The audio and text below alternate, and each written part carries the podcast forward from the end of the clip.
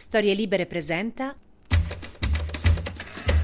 2 ottobre 2023, io sono Alessandro Luna e queste sono le notizie del giorno. Buon inizio di settimana, oggi Giorgia Meloni si è svegliata con il piede sbagliato perché ha letto una notizia che non le è piaciuta e quindi ha mandato un messaggio a tutti a reti unificate su Facebook, su Twitter, su Instagram, su Birial, non lo so perché non ho il suo numero, perché praticamente un giudice a Catania ha rimesso in libertà un tunisino che era stato, insomma, aveva il decreto di espulsione dicendo che non lo si può rimpatriare in Tunisia perché la Tunisia non è un porto sicuro, il che è certamente vero e Meloni però si è arrabbiata perché dice con tutto il mazzo che mi faccio per mandarli in Tunisia te arrivi arrivi e decidi te che è un porto non sicuro. È come se ti organizzi con tuo marito tutte le vacanze per stare finalmente da soli, i tuoi figli trovi un bellissimo centro estivo dove mandarli e la data però non ce li porta perché dice se non mi puzza quel posto, non ce li porta. È meglio che i bambini rimangano a casa con voi, è chiaro che te, partono in 5 minuti. In tutto questo l'altro leader della destra, Matteo Salvini, è impegnato su cose molto più serie. Praticamente, io sapete che ormai adoro Salvini perché su tutta questa vicenda no, del, dello spot dell'S lunga uno poteva mh, essere da una parte e dall'altra puntata certamente si poteva criticare la sinistra per l'eccessiva importanza data a questo spot, no? Anzi, pure Licia Ronzulli, che è una persona molto importante di Forza Italia, dalla festa di Forza Italia a Pestum, che c'è stata questo weekend, ha preso in giro la sinistra dicendo questi sono quattro giorni che parlano di sta pesca, sti coglioni, no? Sarebbe tutto verissimo e bellissimo se non fosse che ieri Matteo Salvini ha pubblicato sui social una foto di lui che va a fare la spesa all'S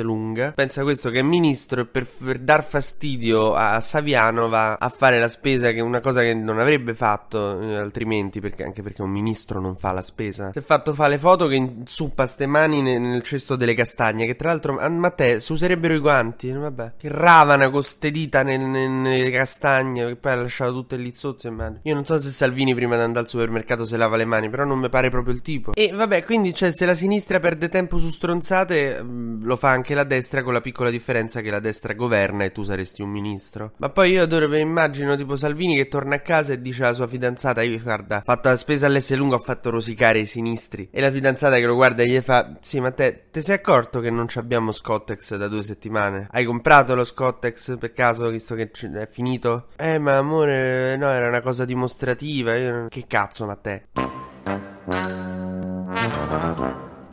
Ma passiamo a cose più serie, cosa per niente difficile dopo che si è parlato di Matteo Salvini, perché il governo sta cercando di chiudere sta manovra finanziaria, ma mancano 10 miliardi per chiudere la manovra finanziaria. Chi ce li ha 10 miliardi al volo per chiudere? Poi famo tricount ridiamo tutto, raga, è una cosa, non fate pulciari. No, il governo sta in difficoltà perché ha previsto di fare una manovra di 25-26 miliardi, 15 li copre facendo debito, quindi proprio spendendo a cazzum, 10 miliardi vorrebbe averceli coperti e Giorgetti ha chiesto sti soldi soldi ai ministeri. Ha detto tutti i ministeri devono tagliare 2 miliardi di euro. E però i ministeri non è che hanno tutta sta voglia di tagliare 2 miliardi di euro dalla spesa. Stanno a fare i pulciari. Mo' i ministeri sembrano i miei amici con la cauzione del quad a Mykonos. Possibile nessuno ha 200 euro? Nessuno? Ve li ridò. È solo una cosa de... Per cui Giorgetti ha detto a tutti i ministri, Santanchè, Salvini, Pichetto Fratin, bisogna congelare la spesa. Bisogna, è ora di congelare la spesa. Che Salvini ha preso tutto quello che aveva preso all'Osselunga e l'ha buttato in freezer. Freezer. Poverino, lui sta ancora incazzato perché vorrebbe i soldi per il ponte, vorrebbe che, insomma, che gli finanziassero il ponte, ma gli ha chiesto una fish, cioè nel senso anche una roba simbolica, tipo quelli che suonano nei centri sociali. Però considerando la situazione economica in cui versiamo, no? È come se Morgan quando andava in giro a dire che c'aveva una casa e non aveva più soldi, che qualcuno lo aiutasse, scoprivi che aveva aperto un mutuo per comprare un elicottero.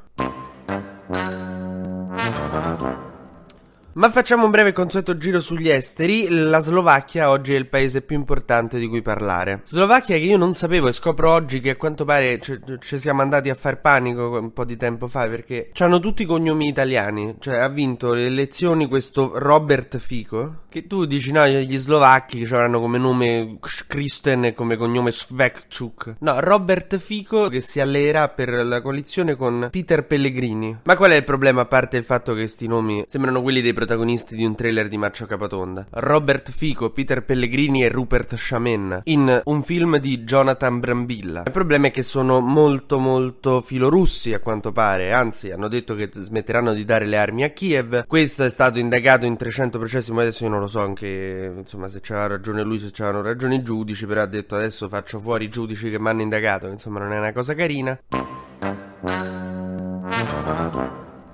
Il Nagorno-Karabakh è finito come è finito perché gli azeri, l'Azerbaijan se l'è ripreso praticamente e adesso lavorerà a dissolvere la repubblica autoproclamatasi del Nagorno-Karabakh, era indipendente e via dicendo. Mentre Meghan Markle, la moglie del principe Harry, eh, potrebbe star per scendere in politica perché è appena morta una senatrice democratica in, negli Stati Uniti, Dianne Feinstein, che aveva 90 anni ed è morta qualche giorno fa, lasciando un vuoto, eh, insomma un seggio vuoto lì al Senato.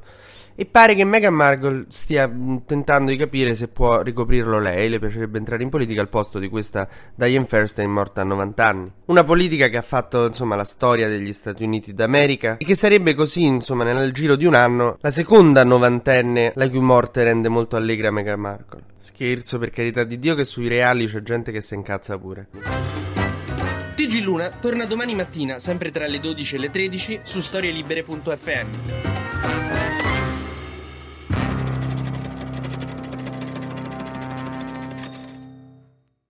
Una produzione storielibere.fm di Gianandrea Cerone e Rossana De Michele. Coordinamento editoriale Guido Guenci.